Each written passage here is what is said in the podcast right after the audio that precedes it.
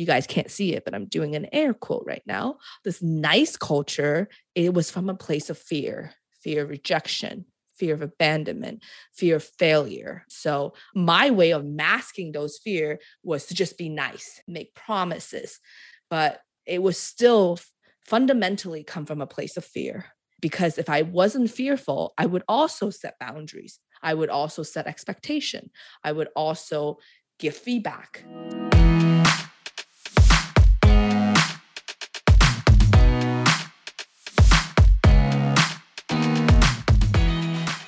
Coming to you from the City of Roses, this is the broadcast by Lash Professionals and for Lash Professionals.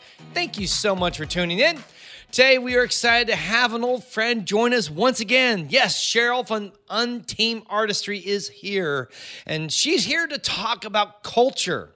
Actually, it's something I, I can't remember. We have too many episodes now. I look back, and I'm like, we talked about culture? And I don't know if we've ever done it or if we have just in passing. So today we're going to talk about, to be honest, it's a huge, huge topic, one that we could probably do multiple episodes on. So this probably will not be the first time. In fact, I might now purposely go back and say, no, we just got to do a regular, another episode on this and break it all down. But Cheryl brings some great stuff, some great information for you guys and just kind of shares kind of the way she's been thinking and it's been evolving. And it's actually really exciting to see Cheryl as she grows as a leader as she grows in our industry and to see and learn from her. So you will get a lot from that. But before as always guys announcements. Yes we have announcements.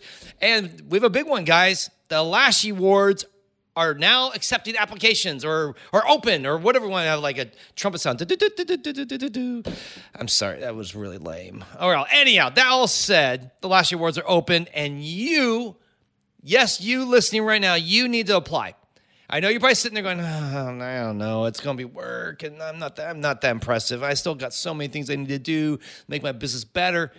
Doesn't matter, guys. Let me tell you a really quick story we were coaching client strategies that everyone knows, and they have an awards program that they do every year. And we, in 20, I think 15, went and watched all these people go, and we were so impressed by all these companies.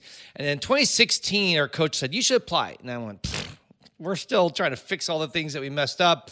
We're not ready. We're not that good. Da da da da. He says, just apply. The worst that'll happen is you won't win, and you'll won't win for sure if you don't apply. So nothing lost, right?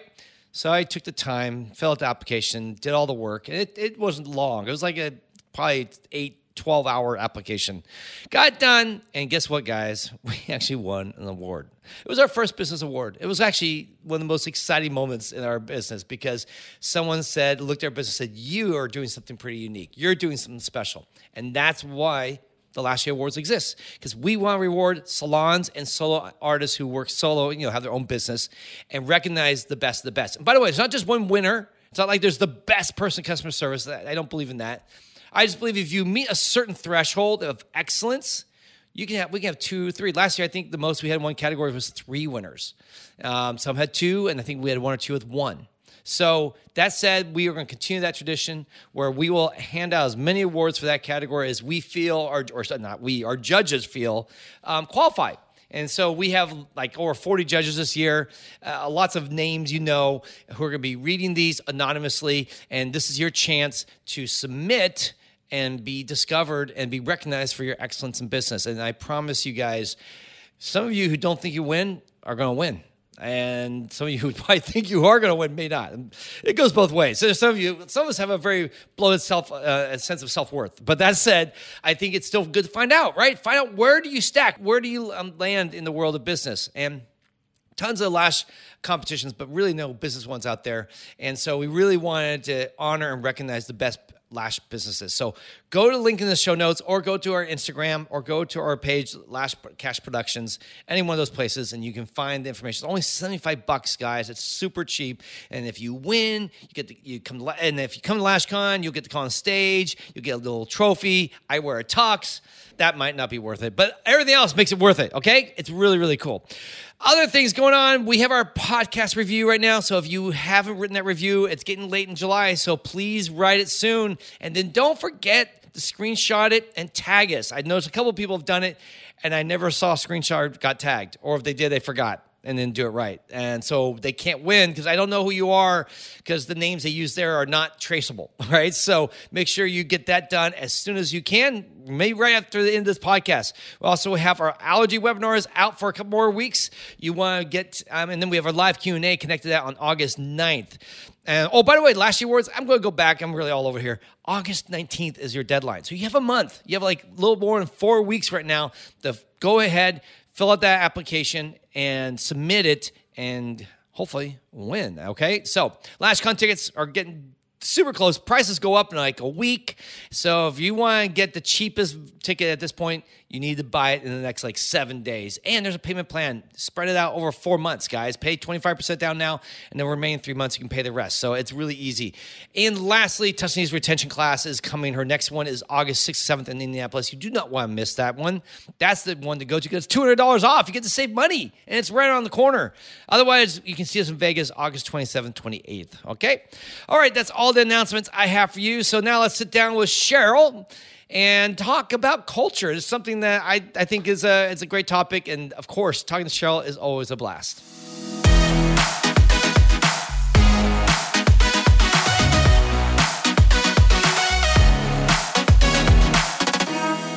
Hey, Cheryl, welcome to the show. Excited to have you back. I believe for our fifth episode, which makes you the uh, really almost a co-host for us. So we're so excited to have you back. yeah, I'm so excited to be back. This is second home to me. So here is my second home. Yeah, no, it's always a blessing. And we are always excited to hang out and talk with our fellow Lash Nerd, Cheryl. And today we're going to talk about something actually I don't think we've ever talked about. This is one of these things that is actually probably on the one of the highest things on your list that you should care about with your business because if you don't have this right, it's going to be really hard to build a successful business. Yet, in 230 some episodes, I don't think we've ever really hit, and that is culture. Talking about culture in your business, your team, what's it like? How do you build it, and what you don't want to look like? All that type of stuff. So let's get into it because uh, Cheryl, yeah, it was just her idea. She reached out and said, "Hey guys, I'd love to talk about culture." And what? Duh! Oh my gosh, I can't believe we haven't done this yet. Yeah, it's a topic that I'm very passionate about because I've always been extremely passionate about human natures and how human interact with each other. And culture is the essence of that, right? Mm-hmm. It's you distill that interaction into a company culture. So I'm excited to just dive into the details. What do you want to know? What do we want to talk about? The first, yeah, what, where do we go? Well, let's first talk about. Where do we go? First, what is culture? Let's describe it so people can go, you know, because a lot of people think culture, they're thinking, is that what you have in that little petri dish? Is that um, culture like a rock song? Like, hey, dude, we have a rock culture? I mean, what is culture when you think about a team or a salon or a business? I'll share what I think a culture is yeah. in a company structure because that's what I'm familiar with. I love to hear what you think, Tuscany, after talking about culture in a salon setting because yeah. that's not something I'm familiar with, you know. But I think a culture it's essentially like i said it's the way that people interact with each other in the company in an organization also the shared values mm-hmm. and the mm-hmm. shared principles of these members of the organization and the culture really kind of shapes how you interact with each other forward facing to your clients and your customers and then also inward facing between each members and staff and having a good culture is, is extremely, extremely important because it affects the effectiveness. Mm. It really affects the synergy of your organization mm-hmm. and how well it jives with each other, how well it moves forward. So I think that culture in an essence is just the share value and how you choose to interact with each other in an organization. Cool. Tuss, you, you, you were so excited you wanted to jump in there. Well, I, I, love how you put it, Cheryl, explaining forward facing. And I think that culture is, is the medium. It's the rules of how people, uh, specifically in a group or a company or an organization, behave to one another. Mm-hmm. And it's the evidence, the way that the, the rules that define the governing of them interacting is based on the culture. So you mentioned culture for like yogurt or wine, you know, those products are being produced by the culture. It's inculcating and producing something. So mm-hmm. an oyster has this environment and it produces a pearl, right? So it's the broth, it's the environment which produces something. Mm. So you can look at a company on the outside and you can say, oh, they seem to have, like the Mayo Clinic, for example, which is an amazing medical hospital. And they have stunning results for patients because the doctors all work together on one patient. It's not separate like it is other places. All the doctors get together and there's open lines of communication. So it produces specific results that are great for, for patients who have complications and really complicated cases that culture of being able to talk to one another freely, getting on the phone without all this jurisdiction and red paper tape allows the patients to do exceptionally well. So it's like the product and mm-hmm. the environment. I would add mm-hmm. to that, mm-hmm. just like when you think of American culture, Chinese culture, name your country. And usually that culture is united by, I would say, two things. There's probably more to it, but I'm just going to simplify it language and values because language is the words we use to communicate, but values are what undergird that, like how you treat people, how you act towards people, how you behave and such, and what you do under stress, and, and when something's wrong, what values dictate how you deal with that issue and how you recover and all that. So it's really interesting. And I thought that one of the things I love when you said looking out and in, culture can really affect your brand and your branding. Absolutely. Because if you have bad culture, then your brand is going to be marred. And I thought of a great example is Uber. Mm-hmm. I mean, Uber had bad culture, so bad. Yeah. My sister did an event for them actually way back like eight nine years ago when they were just starting out when travis kalanick i think it is yeah he, he was still ceo was still there and she said she'd never met a, a more nasty group of people that everyone she worked with from the top to the bottom, she never dealt with the CEO, but just all the people mean, nasty. And then the event itself was horrible. I mean, like everyone got so wasted and everyone was just disgusted. She said it was just disgusting to be they around. They had hired like uh, medics or nurses to do IVs on people because they just on mass. Knew. They knew because they knew that bad. everyone was going to get like completely wasted drunk. Yeah. And and Which, the way that they treated the staff, with the way that they treat, you know, it was just. She got treated poorly. My sister said, "I'll never do an event with Uber again," and it all was a reflection of the culture that the CEO had created in this company that was quite dysfunctional and sick. And so the brand actually suffered from that, right? The brand, people begin to know that you know what? I've heard all these horrible stories about the culture. well, there the was an article so. that came out just recently that uncovered, you know, yeah, well, he was at the helm their leadership put drivers in harm's way in terms of riots and protests against taxi people. And they did really, really shady things to just get their product in front of other nations, like in India. Yeah. But they just did things that weren't on the up and up. Yeah. So mm-hmm. I know. but again, it just translates down, trickles down, and that those behaviors are emulated for everyone to see, and those things are accepted, and that's the culture that it produces. Yeah, exactly. Yeah if you leave it to three nerds like us to talk about culture, we can't help but bring back the science. We can't help back to bring back to like, you know, the origin of the word, but it's a snowball effect, right? Like culture is kind of grown and then it replicate. yeah. It reproduces. Like, yeah, it reproduces. So that's why it's so important for a leader and a founder or the CEO of a company to really have a good grasp of what you want your culture to look like because you are I don't want to use the word patient zero, it doesn't make sense, but like you're like the initial cell that mm-hmm. started to yeah. replicate mm-hmm. and everything you attract are going to be similar to you mm-hmm. right yeah and if you haven't i always talk about how entrepreneurship is a self-discovery journey hmm. and if you haven't really solidified what your value is as a person not even just in business but outside of business and how you want to live life as a person and you kind of approach life and business with a set of values that you have, it's like a magnet. It's just going to attract other people who share the same value, right. other people who share the same beliefs. And this is sometimes like a hard pill to swallow. If we as leader have a certain set of toxic values and beliefs, we are inevitably going to build a certain type of toxic culture.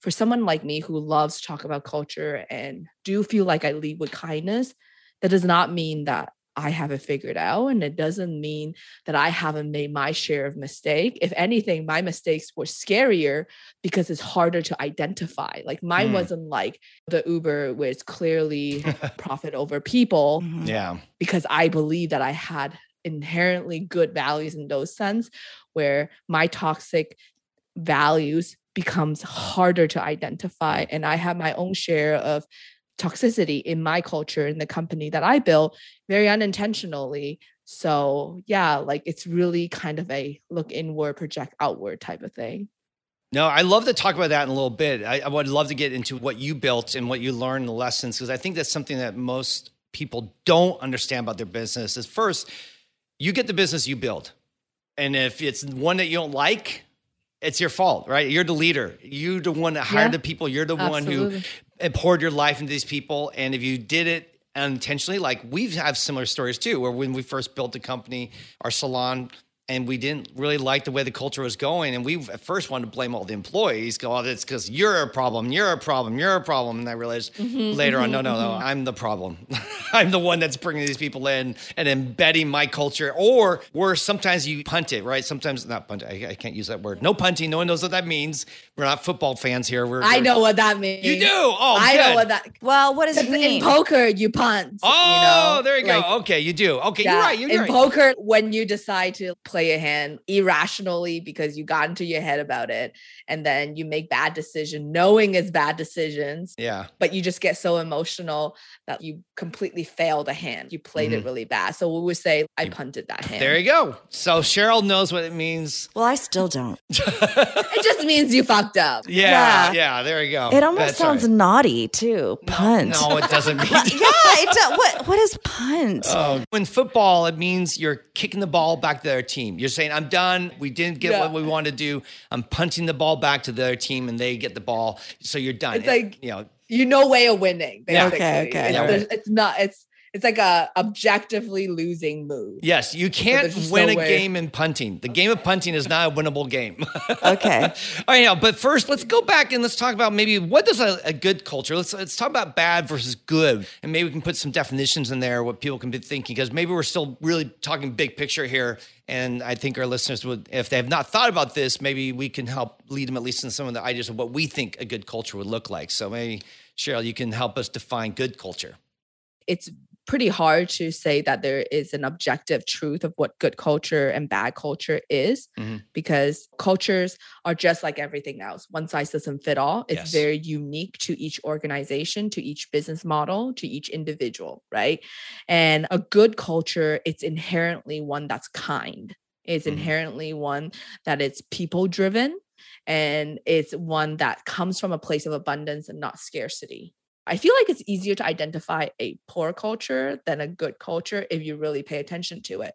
Because on paper, how you identify a poor culture is that you can see the decisions that you're making, because all the decision we make it should be based on the culture of the company and the value of the company. Mm-hmm. So you can see the decisions that you make are usually like I gave an example Uber, where it's profit over people. Mm-hmm. mm-hmm. A decision that you make that just doesn't feel ethically correct. Yeah. There's a lot of ethics in that. But then there's also this gut feeling, which is what I learned. My blind spot in building the culture that I wanted the first time was that on paper, my culture looked good, but my gut feeling and how it made me feel, it didn't make me feel good. And this is something that I'm really learning in the last few months, being someone who's very heady, who's in my head all the time and think that rely on the way I think through things and decision making, I have been ignoring the other parts of my brain. There's three brains that I'm learning. There's just your head, your gut, and your heart. And I've just been relying on my head for the past 29, 30 years of my life, you know? And I realized that, especially as a business owner, there is so much argument, even now, scientific argument towards gut feeling, intuition, this is one that for those who may not have maybe done a lot of research into culture or had this conversation or even thought about this i think the easiest way for you to spot red flag is how does it make you feel? And i think that i knew that the culture that i have built the first time was toxic because going to work made me feel unhappy. It made me feel scared to go to work. It made me felt like i had so much avoidance to it but you don't really spot it because I thought I was building a culture of kindness, everyone be nice to each other.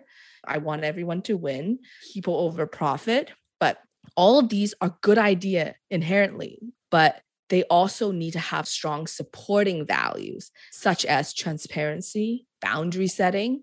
But I didn't have that balance. I just thought if we're just good to people, nice to people, Mm-hmm. then everything is gonna. I know Mhm. you guys relate to the Oh, story because we share our stories to each other. Oh, it's so, So- true. It's so true. You just think all you want to be is nice and they'll all work out.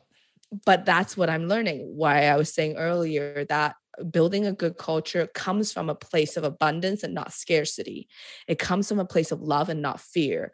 And the reason why I was building this, you guys can't see it, but I'm doing an air quote right now.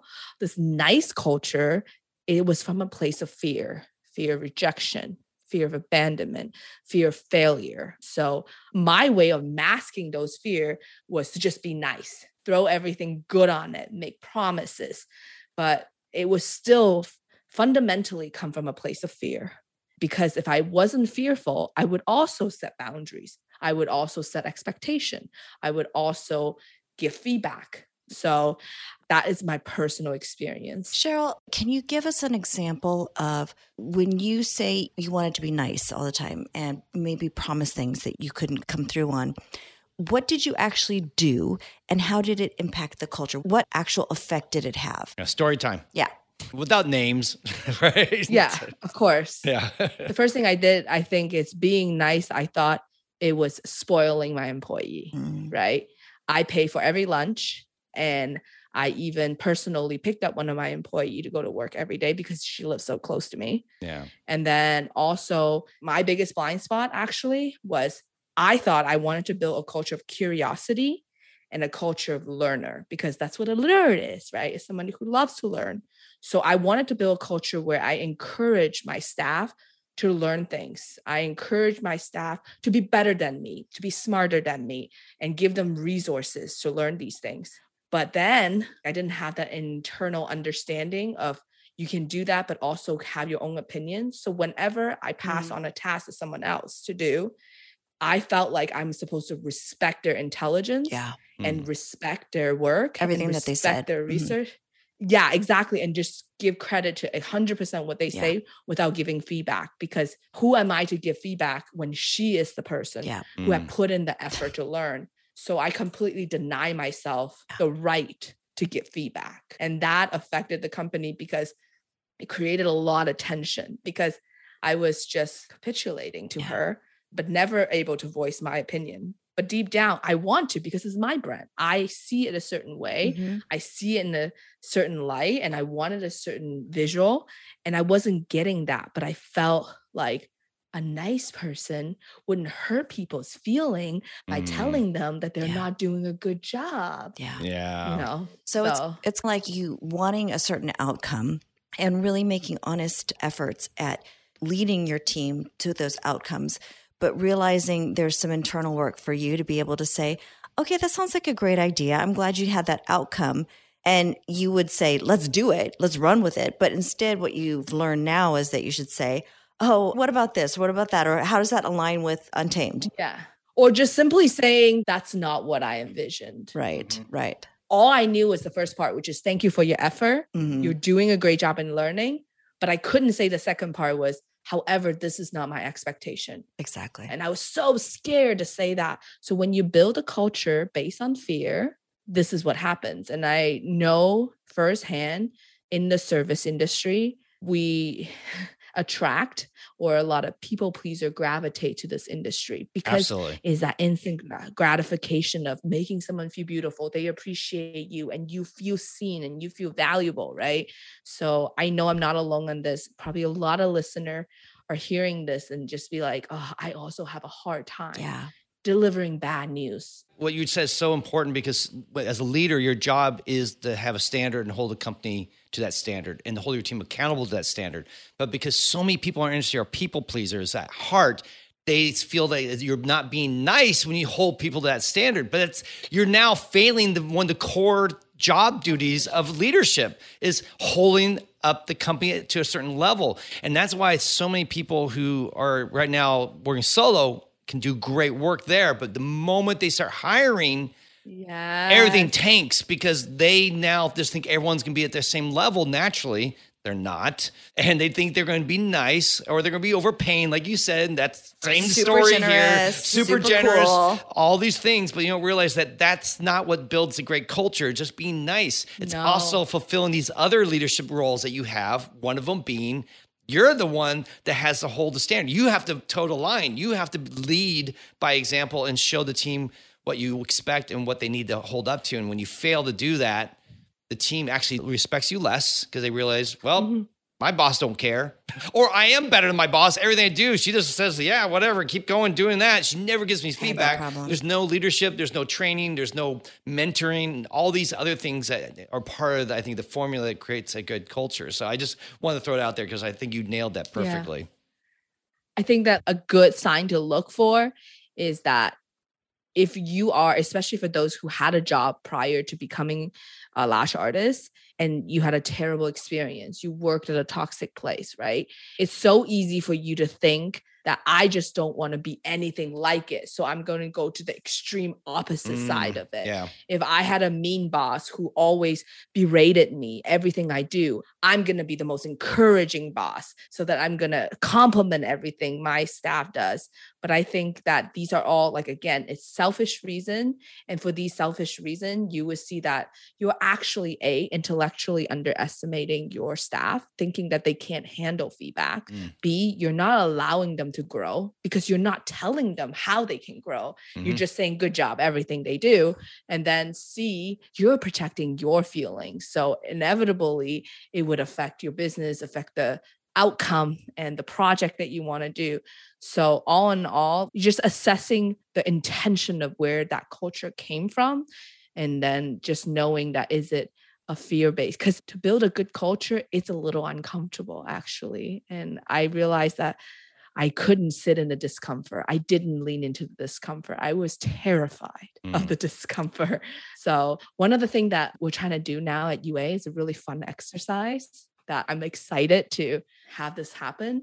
It's a suggestion of Phil's actually. Mhm. For a week straight, our internal communication, Phil has suggested that we are going to take out exclamation point and emojis. So you communicate with your team, but you cannot use exclamation point or an emoji. And the moment he said that, I'm like, this is genius.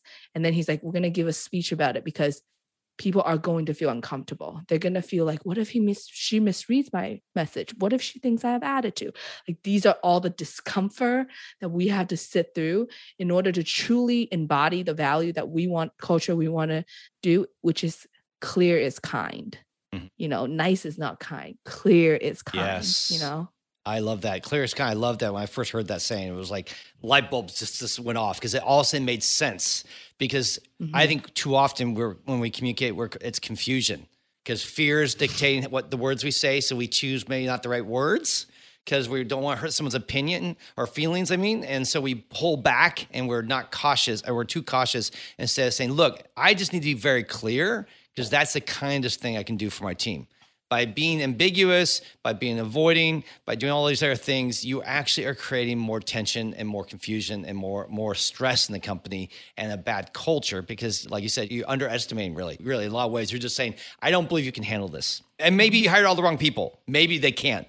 Maybe you have to go back to relearn and think, I need to hire better people so that we can have these conversations so that we can be honest and, and clear and have um, good conversations that help the company move forward versus everyone being afraid to speak the truth.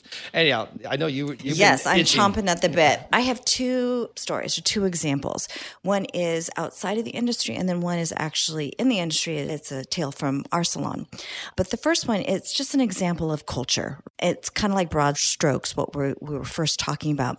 I watched a documentary about Boeing several years ago. They had the new Max 800 737. 737 Max, and it was falling out of the sky. You know, remember? dive bombing straight into the ground. So, this documentary detailed how this whole thing started. In the beginning, Boeing had such a trusted name in the world because they were built on safety. Everyone knew that Boeing was extremely safe. And how they got that reputation was because it started at leadership in the company. And the most important thing to Boeing was safety. And at any point of the process of developing, reviewing any safety protocols, any engineering thing, anybody could say, wait a minute, I think that we can make this safer, or I'm concerned about this. Now, when I say everybody, even the janitor, Mm-hmm. Even the person who took out the trash, somebody who was not even involved in engineering could look at something and say, Hey, wait a minute. And what would happen is when that happened, everything would stop they weren't worried about the timeline. They were worried about the safety and they were worried about getting as much information from everybody else to find out what is it can we learn from this? So what happened in the company is it, it became boeing became known as it wasn't necessarily about the timeline but everyone was collaborative. Everyone had the freedom to speak up. It was the in, invited opportunities. Everyone no one felt stupid about saying something because the engineers listened to the janitors that kind of stuff right? So it created a certain culture. Years later they merged with another company in order to stay relevant. And what happened this other company said their most important thing was the shareholders and the money. Mm. And so over time, the culture changed because they weren't interested in hearing about the feedback from the engineers, especially not the janitors. Mm-hmm. So people stopped talking about it. They stopped reviewing things. They started looking at data differently because the goal was saving the shareholders money. And then we have some systemic problems where planes are falling out of the skies even a decade later, right?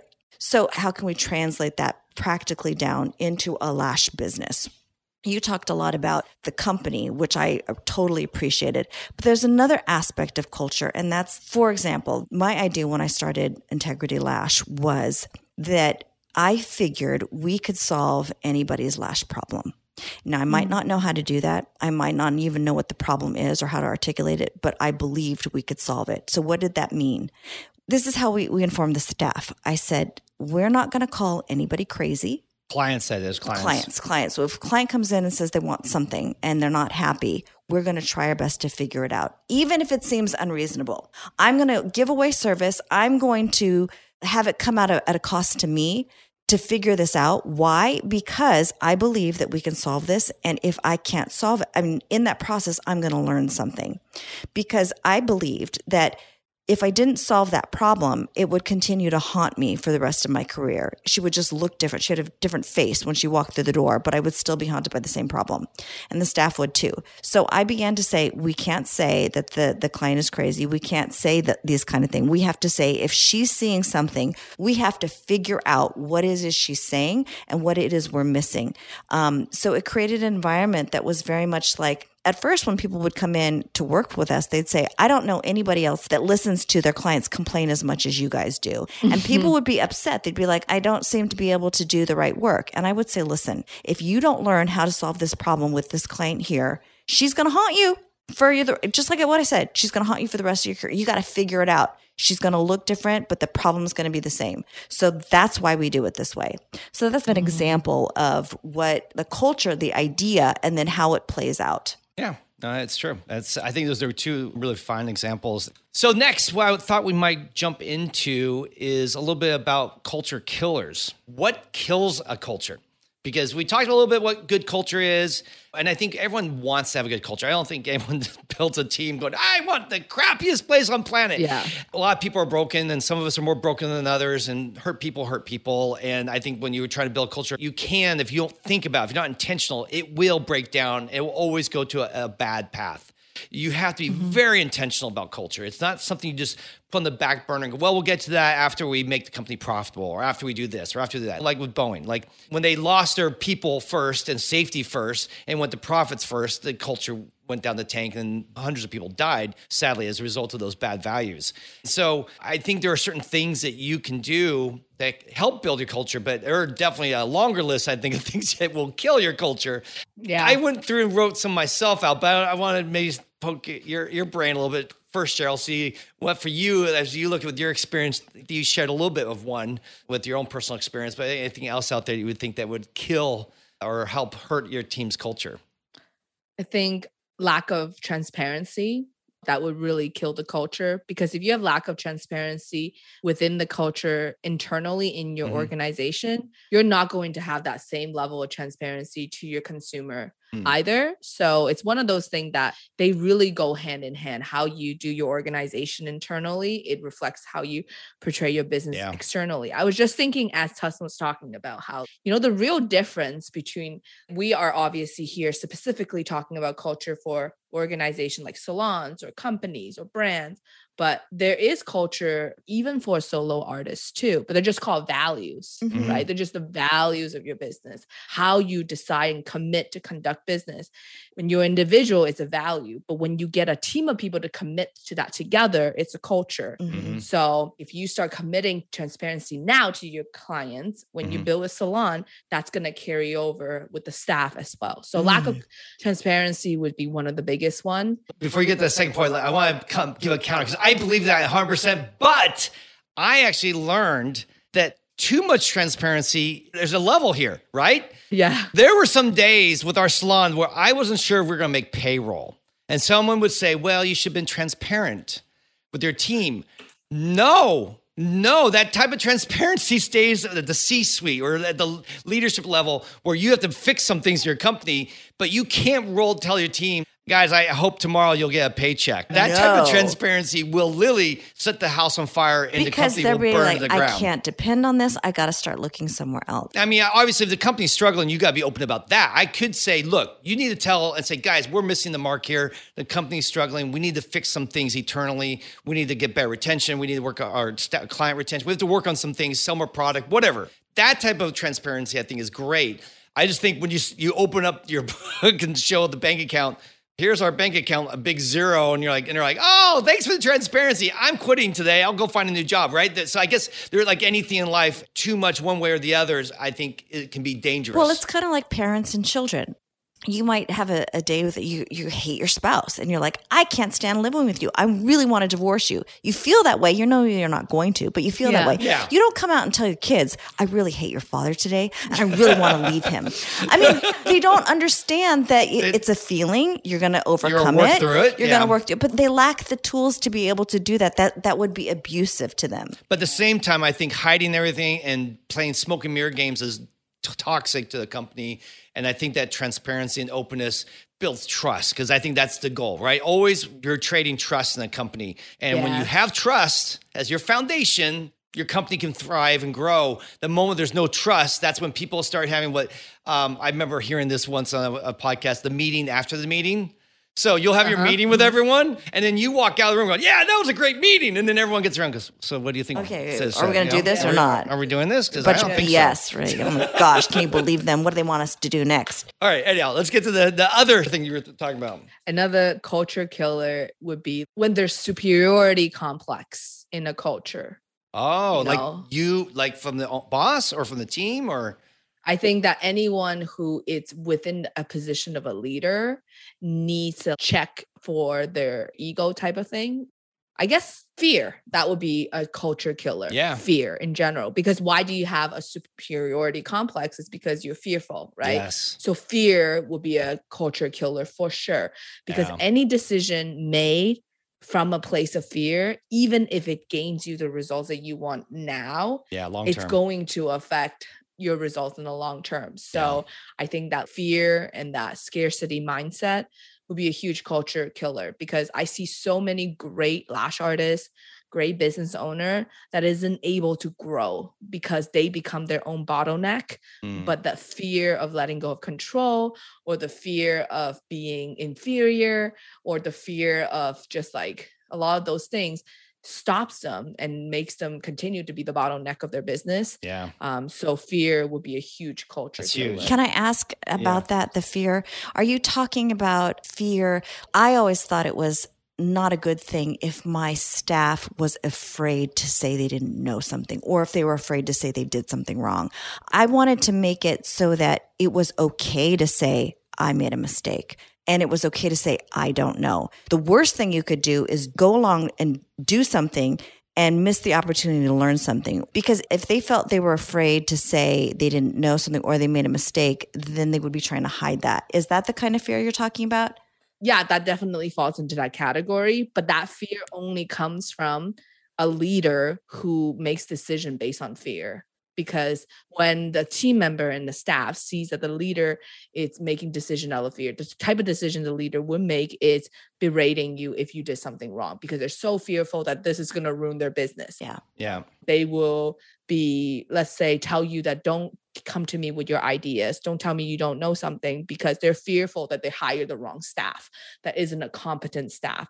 So it does come from the leader of the sphere. Fear breeds fear right? Like even for my example in our company at one point all of our unhidden little problems in our culture it's always come from a good place right? Like this place of being nice and encouraging others and telling them they're doing a good job. But because as a leader i did this out of fear. I complimented out of fear. So i also never give feedback.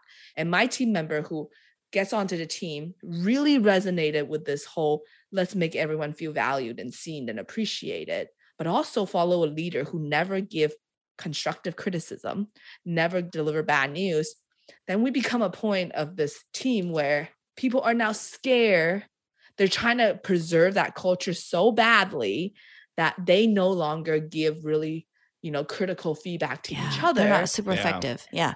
Exactly and that's from a place of fear Yeah. so I think fear covers all of that. And it's lack of vulnerability. I think that's what it is. It's a lack of vulnerability because vulnerability is how did Brene Brown say it? Jumping into the arena and not knowing whether you're going to make it or not, but just trying. Mhm. And giving feedback is one of those things. Mm. Telling someone you don't like something they did is one of those things because you don't know how they're going to react. Yeah. So the time you don't do it, it's really for you to protect your own feelings, not their feelings. So yeah, fear is one of them. I think the last one I would say is real big culture killer is lack of boundary. That's probably a really, really big one. Lack of personal boundary, for Mhm. example. There's this whole saying that I want my workplace feel like home. My work is my second family. This is so overpraised in our culture. It got to a point where this might be getting a little too deep, but most family, at least like in my understanding, in most family dynamic, there is lack of boundary just Mhm. because the lack of understanding in parenting and like all of this. We grew up, a lot of us grew up in a family dynamic that doesn't really have a lot of boundary. And if we want our work to feel like home, that also means that our work probably don't have a lot of boundary. And that becomes a really big culture killer because we start applying our personal expectation instead of professional expectation into our workplace and it kind of confuses the relationship a little bit and for somebody who really wants to be liked by everybody and just want to be best friend with everyone this was a hard lesson for me to learn as well Hmm. that, that doesn't mean you can't become really close friends with the people that you work with you absolutely can but actually one team member on our team she does a really good job at even you know having that professional boundary and still becoming really good friends with people outside of work. Her relationship with me outside of work and the relationship in work there is a difference. The way that she communicate her professionalism that comes with it. And i really respect that because she's able to draw that boundary of this is my professional relationship and this is my personal relationship. Mm. so there's like the boundary setting in that sense and then also boundary setting in a way that you want to be commun like what you were saying earlier paul about how you don't have to be transparent about everything and the things that you're talking about that you don't need to be transparent about are the things that you're setting boundaries on. Those are the things that are your responsibility as an owner to make sure that you pay your staff the salary it isn't really their problem because they're not concerned with that so you're setting that boundary there whereas no boundary would be complete transparency tell you everything like you know telling your kid that i hate your dad today no boundaries you know Yeah. Exactly. Yeah. No boundaries. I have two examples with boundaries between staff and the clients. If you have staff, one of the mistakes that I made early on, and it's a killer to the culture, is using the team to meet your own personal needs. And what I say is that if you are feeling unsure about an interaction that you just had with a vendor or an interaction with you had that you had with another staff member, one of the easiest things that we can do, because we do this socially, is we go to a friend and we talk about it. We say, I just did this and this person did this to me. The problem is, is that when you're the boss, the staff, they're not going to challenge you. They're going to say what you want them to hear. So lots of times people bosses, leaders will use the staff to meet their personal Like needs Michael like Scott that. from like The Office. exactly like Michael Scott. like he says, "Oh, we're going out for a, a party or something. Everyone has to go because you know, and it's, it's The he's boss the boss, right? yeah, yeah. And Michael doesn't understand that these are really not his Conference friends. Yes, Yeah, yes. right. That's a problem. You cannot use your staff, their ears, as a way to make yourself feel better about whatever it is because Absolutely. it totally undermines. Then people begin to think, "Oh, she talks to me. She talks. She told you that." So the way to solve that, in my opinion, is is that you always complain up. You never complain laterally. If you have Or a down. complaint about something, you talk to somebody who can actually solve the problem, not your staff. yes. Right So well put. right? So the issue with the client is that again, you cannot use your client to meet your needs. For example, yeah, sometimes they come in and you're so friendly with them and you love them, but you cannot, you must not ever forget they are coming to you. They are paying you for a service. They're lashes, right? So many times it's taken me a long time to realize this is that if you only treat them as a friend, you're not you're not going to want to charge them. You're not going to you're, you're going to make excuses if they're late for them, right? You can't do that. You're going to get resentful, and you're going because you're treating them as a friend, and And they're taking advantage of your friendship. friendship, right? Yeah. The other thing that you can't do is you can't because they're so friendly and so agreeable with you. You cannot forsake your role in their life as their lash artists. So you might start talking about stuff and not tell them, listen, the way that you're cleaning your lashes is not clean enough. I don't recommend this look for you. Maybe that, maybe I need to see you more often, or you're burning your lashes and it's really making it hard for me to do my job. It's giving you a look that's not pretty. Having those discussions, I mean, you may skip it because you feel like it's a hard conversation and they're my friend, but you're not doing them a favor by not holding those boundaries. I think one of the, the keys underneath all this with the boundaries is that you're allowing your staff to feel safe. When you create boundaries, there's safety. When there's no boundaries, there is no safety. You don't know what to expect. You don't know is today going to be an update or today's going to be a down day. Like also, I think a culture killer is when the boss all their emotions are just everywhere. Like they know when you're happy, they know when you're sad, they know when you're mad, and you- you're not that stability, that force that you really need to be there as a CEO, as a boss. You have to create this leadership. So you have to be a stable force in the company. And so many bosses, I think, because they want to be transparent or clear or open, are destabilizer because they're kind of letting everyone know I'm having a crappy day. And so I'm being open about my life. You should just accept it. And meanwhile, the whole team is emotionally distraught over the boss being so upset. And they don't tell you because they can't, because that's destabilizing even more. we had a staff member who came from a, a situation. She's like, I really love it, but the problem that we have is that we can all tell if our if our boss has had sex the night before or not with her husband. Because if she hasn't had sex, she is crazy and she's mad at everybody, and everyone's cowering in fear, you know. And if she has, everything's fine. But isn't Wow, that that's the only thing that determines Yes. her daily happiness. Can you imagine who's going to come up to them and say, you know what? When you don't have sex with your husband, you're a total bitch to everybody. Who's going to say that? Yeah, no, hopefully Yeah, not. You're right. Yeah. Yeah.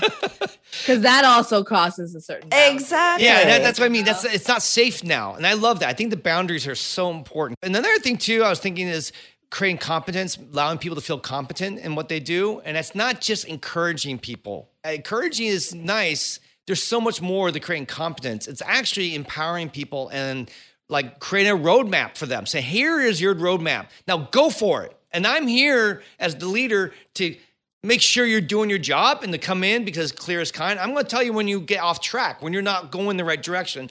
I'm going to step in and recorrect the course. But otherwise, I'm not going to be there hand holding you every day. I'm not going to be doing your work for you. And then that creates competence and people feel good about themselves and they want to do the work and then they feel proud and they and it get- that becomes contagious. But what can kill that then on the opposite side is when you endorsing competence in the company, which I've done so many times. Guilty as charged. Uh, where someone tells to say, "This person we need to come," they're just not doing a good job, and I would say, "Oh, but they're oh, they they're need really a job." Not, they're really not that bad. They're they're not harmful. I really like to talk to them. yeah, and then meanwhile the oh. team is all seething because like, why is this person on the team? They're not pulling their weight. They're not good. They're hurting the company. And you're the boss. Isn't it your job to guard and protect the company and make sure it's growing and thriving? Right now, you're not, and thus the culture sucks or gets hurt by that. So I can go on for hours about culture killers because I've been good at it.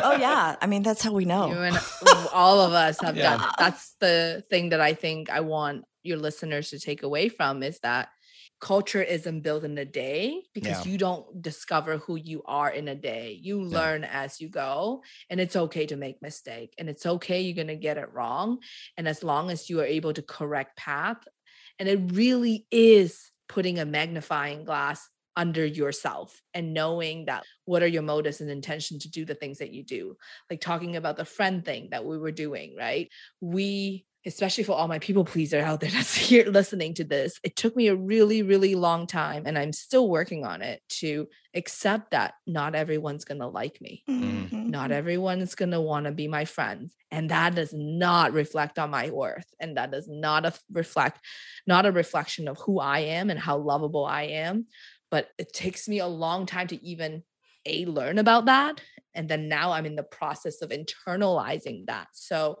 when we're making these decisions in our business and building these culture like i think that not only we need to empower our team member and staff but the person that we truly need to empower is ourselves. Empower ourselves to do the scary things sometimes empower ourselves to be a little bit vulnerable and the best thing i heard actually about vulnerability is that I used to think that I was a very vulnerable person because I openly talk about my stories and I tell people about the harsh stuff in my life. And I always thought, oh, I'm a pretty vulnerable person. I cry, no problem. I can shed tears. I'm a vulnerable person. Until I learned in my therapy sessions and stuff like that, that my therapist was like, You have a bit of a vulnerability problem, don't you? And I was like? What? No, are you kidding me? You want me to cry right now in front of you? I'll cry right now in front of you. But I learned later that vulnerability is doing the things that's hard, Mm. that is uncomfortable in that moment. And it changes because the second it's not uncomfortable anymore, it's no longer a vulnerable thing to do Mm. anymore. Mhm. So for me, giving feedback, it's a vulnerable thing to do.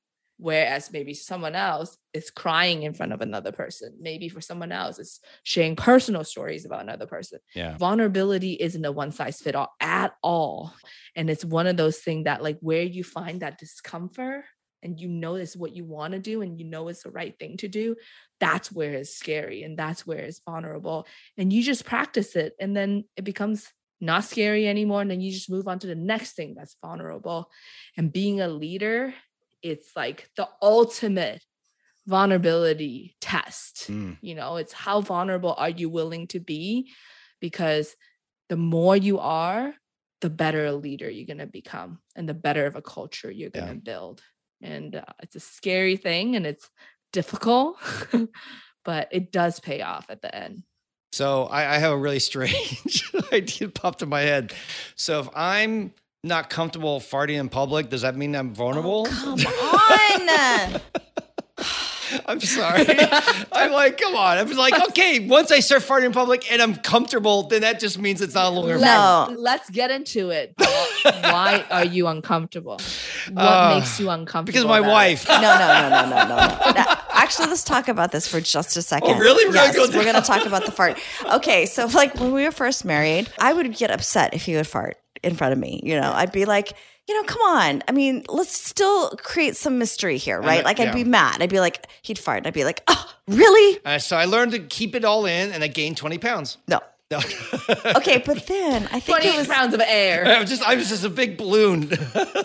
I think it was after we'd been married twenty years. All well, you right. start eating a lot more vegetables, I think. Well, okay, yeah. so yeah, I started eating, and then and then when you eat a lot of vegetables, you can't help it; it just comes out. Like I'm walking down the street, it's like. Like, oh gosh, You have a lot more gas. Vegetables so- create gas. And then and then I realized, okay, listen, if he can't fart in his own home in the bedroom at night when we're both alone, where can he fart? I mean, honestly. And then I'm like, I feel the same way too because literally it's just coming out of me, right? So I that I was at that point that I said, okay, you can fart, and I don't have to say anything about it. And we, it's so funny because our son and um, he just got married and his wife, we were joking and, and she turned him and said, Now that we're married, it doesn't mean you can fart. And we just all started laughing. And I said, Just wait. Yeah. Because if you can't fart in your own home, where can you fart? I don't know. I, I used to fart outside. Anyhow, really, really bizarre story, plot there, but vulnerability. I love. There we go. Yeah, Yeah. vulnerability. vulnerability. Anyhow, I think that was, that was well said, and I hopefully I will think about that one myself a little bit because I think that's a, this whole thing we we mentioned before we got on the podcast that a lot of this is tied into leadership. A lot of things about culture is really about leadership. If you really want great culture, then you have to become a great leader. And r- mm-hmm. leadership is no one's born a leader. No one gets it out of the womb. That's a skill that you have to learn and grow. Some may have an easier path in it because they're just personality traits they have, but you still have to learn and grow. And that's a, like you said earlier, it's a journey of self discovery. Who Yeah. are you really? What is at your core? What values define you? And when you begin to dig underneath the layers and find out what really are the values, and you begin to find that fear is one of them, then you can start working on that and replacing that with other uh, feelings or other ideas so that you can reflect that and that can become more your standard and then your company can reflect that and then that can become your culture. But yeah i think there's definitely a lot to be said if you really want a great culture is working first on yourself reading a lot of good books on self-development finding and being self-aware really and being brutally honest and saying you know what i'm this way because this and i hate this about myself but I can change. You just because you learn something about who you are doesn't mean that oh that's it. I'm done. No change ever again. I'm going to always be uh this this type of person. No, once you really begin to get to the core and find why you're there, then you can tweak it and you can move it. It's not going to happen usually overnight, but over time, build the new ways of thinking, and now that will come new habits, and then now that will come new culture. All of a sudden, becoming very psychological here, but I, I just think leadership is really in the end something that we're, we didn't get into too much, but really is something that I encourage you if you're listening and you really want a better culture. There are definitely books out there you can start reading about development. There's a ton. I mean, I'm sure you may. I don't know, Cheryl. Maybe you want to share a couple books I know that you found Yeah. that have really helped you uh, find your on your journey of self discovery and all that. My favorite book, well, for leadership, is uh, Billion Dollar Coach. Mm. And that is, let me just try to make sure I'm saying it right. It Billion Dollar Coach. I know. I think I just saw that recently, and I was like, interesting title. No, Trillion Dollar Coach. My bad. Trill. Oh wow, they Trillion dollar. upgraded it to trillion. Trillion. Billion was not enough. Trillion No. dollar coach. Uh, it's about Bill Campbell, who is an amazing, amazing leader. And he was the coach of Steve Jobs, Bill Gates, and all of these like really big, massive tech startups, like Mm. founders. Yeah. And he demonstrated exactly what clear is kind mean. He is somebody who is so kind, is so empathetic, but yet at the same time hold you accountable for what you should do and never tell you what to do. Because as a leader, what you're really doing is you're helping the people you lead to discover who Yeah. they are. It's not telling or managing who they are, you know? I love that. but overall yeah so that's kind of like where i think a really good leadership book that i really like um i've actually kind of transitioned and like back in the days old cheryl would have a million books to recommend but i'm actually slowly transitioning out of this self-development self-help type of arena because i'm finding that a lot of these information that i was absorbing was actually contributing to me believing that I'm good if and I'm good when. Mhm. Mhm. When I really want to work on is I'm good enough now. Mhm. So I think that going back to what you were saying about the, you know, self-discovery, knowing what you're not good at and then change it, like back then I would have been like, yeah, Paul, like that's exactly what it is. But today, Cheryl would actually disagree with that a little bit. Hmm. I think that learning about who you are and then the next thing you do is just accept it and love that part of yourself and not wanting to change it because you'd be surprised when you love it and accept it, you actually change without needing to try to change it.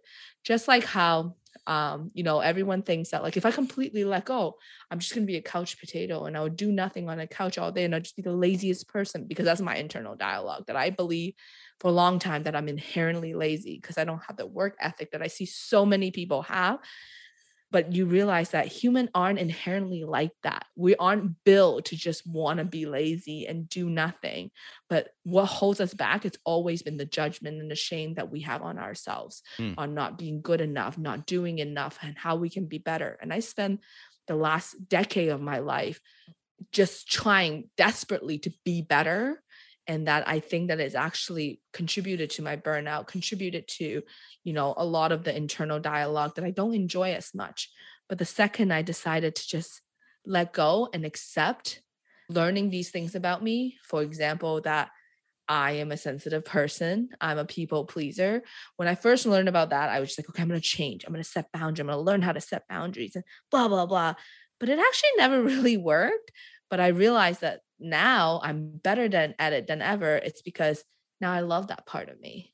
I know that I'm a sensitive person.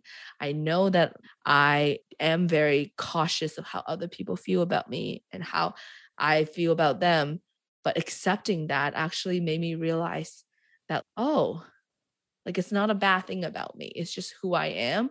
But then I started to not care a little less, but because I accepted it, the fear is gone. So the decision that comes with every interaction I have with other human being is now no longer based on fear. So in turn, I actually become less of a people pleaser. Yeah. Because it's no longer from a place of fear, you know, but when you want to change who you are because you learn these things about yourself, you're still doing it from a place of fear, fearful that that person isn't lovable, mm. person who is a bad leader or a people pleaser or overcompensate isn't lovable. And you only are loved when you can change those things about yourself or if you change those things about yourself.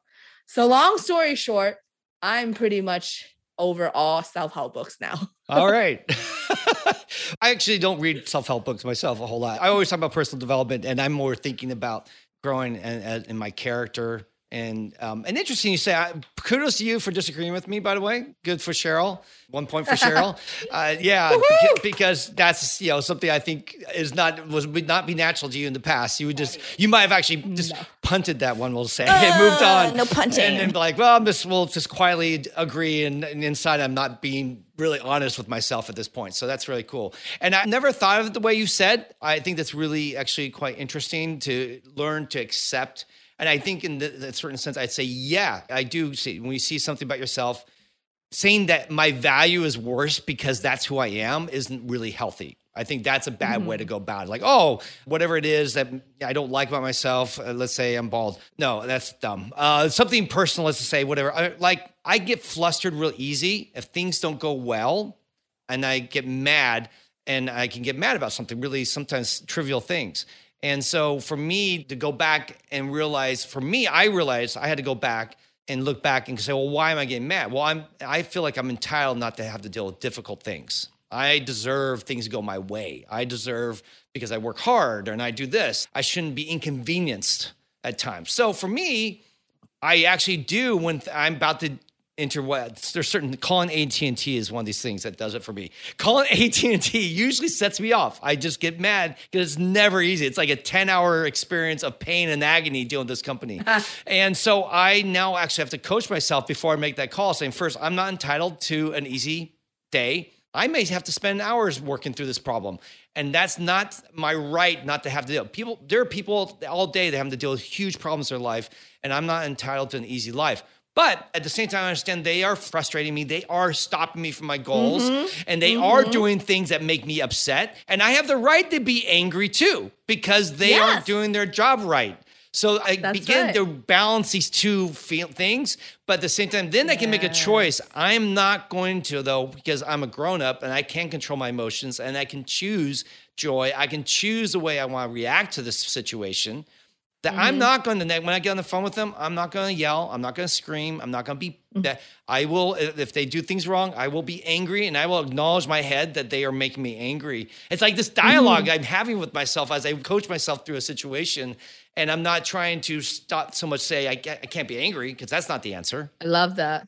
I have to be angry. I wasted three hours with them today. You're saying so, but anyhow, yeah. it's interesting what you're saying, and so I think I, I agree with a lot of what you, that. And uh, thank you for bringing that up. We've really gotten heavy on this. Allowing one. that full spectrum of what it means to be a human being. And, yeah, and I spent a long time.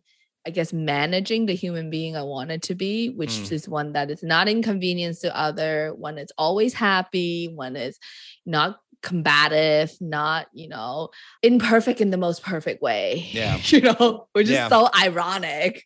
Yeah, but there's a lot of beauty in that. There really is, and that's why. What's her name's um, brand? Imp- um, beauty is imperfection. Imperfectionist beauty, uh, Michelle. Uh, yeah, I always love that name. I just think it's it's uh, it's hard for me to remember, but I love I, I love the name because I really think it, there's a lot of truth in that.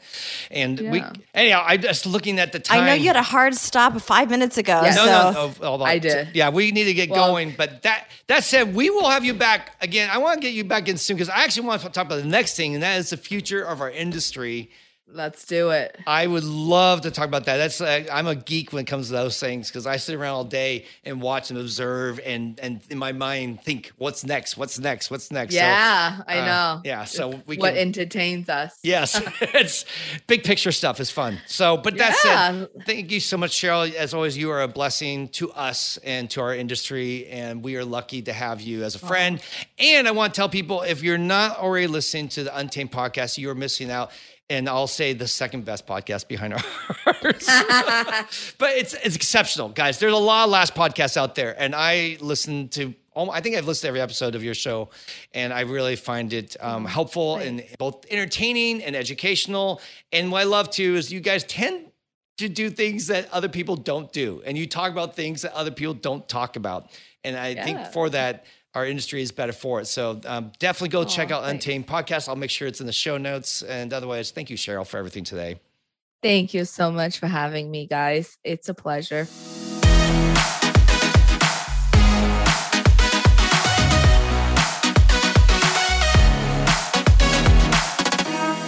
Hey guys, guess what? That's a wrap. We are done. We are out of here. Thank you so much for hanging out with us today. I want to ask you to please follow us on Instagram at Lashcast and at the Lash Conference. And remember to subscribe, share, and review. On behalf of my Lash Bun Bun Tusney, as well as our special guest Cheryl, I want to thank you for taking some time to listen. Keep on lashing, and remember, you have a friend in the lash industry.